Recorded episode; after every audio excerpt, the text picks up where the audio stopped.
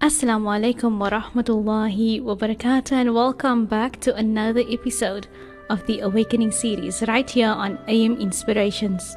If you can remember on our sitting on Friday, we concluded with the recognition of the importance of creating and contributing rather than obtaining and accumulating.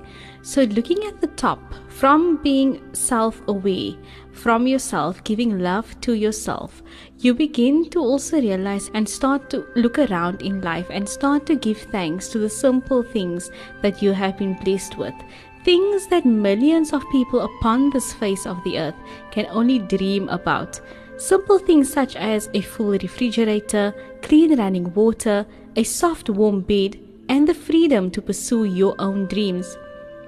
And then, all in all, coinciding with this, you begin to love and to care for yourself. You stop engaging in self destructive behaviors, including participating in dysfunctional relationships. That is a choice that you need to make. Do you want to engage in self destructive behaviors or not? If you are going to be going on the new route or the new way, journey of life, and that is truly accepting yourself, then you want to stop engaging in self destructive behaviors, including participating in dysfunctional relationships, such as maybe even a friendship or even relationships with maybe a colleague or sister and so forth, then you'll think to yourself, this feels so good. I'm on the way to accepting myself. What can I do more? To really bring that balance into my life, to really bring that change into my life. So you see yourself as a new person. Now you're having you you being optimistic to thinking about hmm, maybe I should change my diet. So you begin to eat a balanced diet and exercise more as well as incorporate some water into your life. You'll find that exercising and incorporating water and connecting with people will make you a much more pleasurable person. You will enjoy life a bit more and you'll come to that standstill where you'll think, wow, why didn't I do this any sooner? Why now? Remember that there is a time for everything.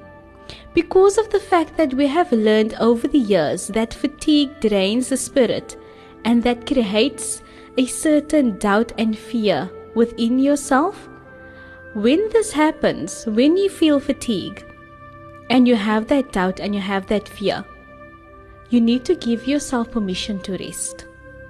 Give yourself permission to take in what it is that you're feeling, to acknowledge that you are feeling this way, and just give yourself a chance to rest. We know that just as food is fuel for the body, Laughter is fuel for the spirit. And so you make a point, make a mental note that you need to create time for more play. Playing with your children when they come out, or even participating in family games, family and fun activities. That is what it all means. So, we've spoken about being in friendships and the relationships, even between your colleagues that you have, as well as your siblings that you have. So you're learning more about the love and the relationships, how to love, how much to give in to the relationship, and when to stop and walk away, and when to come back and say, you know what, it's okay. This, that, and the other has happened, but can we put our differences aside? Because at the end of the day, you need to remember that the friendship is important. The relationship between sister and brother, that is the important one. You can you should have this mindset as to you can argue now this very moment, but the next moment you'd be able to forgive one another completely. Allah is Ar-Rahman. Allah is Al-Ghafur and Al-Ghaffar, the most merciful. Allah is the most forgiving, forgiving abundantly. And that is an attribute that we need to put cognizance in and we need to think to ourselves if Allah can forgive, then who are we not to forgive? We often hold grudges all these years just over something very petty, something that maybe angers us to the core, and we say that I will never forgive that person ever. she mustn't or he mustn't come again, and I'm never going to forgive you. How could you do this? How could you do that? And we find the saddest part is we find that these disputes happen within our families. And it breaks ties with our families, and that shouldn't be. If we want to have the unity that we have within our family, within our relationships, our friends that we have, then we must be able to take a stand back and say, you know what? Agree on our differences. We are different people. We are unique. All of us. We are really unique. So we need to take a stand back, or you need to be the better person and say, you know what? I know that I have offended you. I know that I've hurt you, but can we put this behind us and just move forward? Irrespective whether you were the one not to blame or whether you were right or whether you were wrong.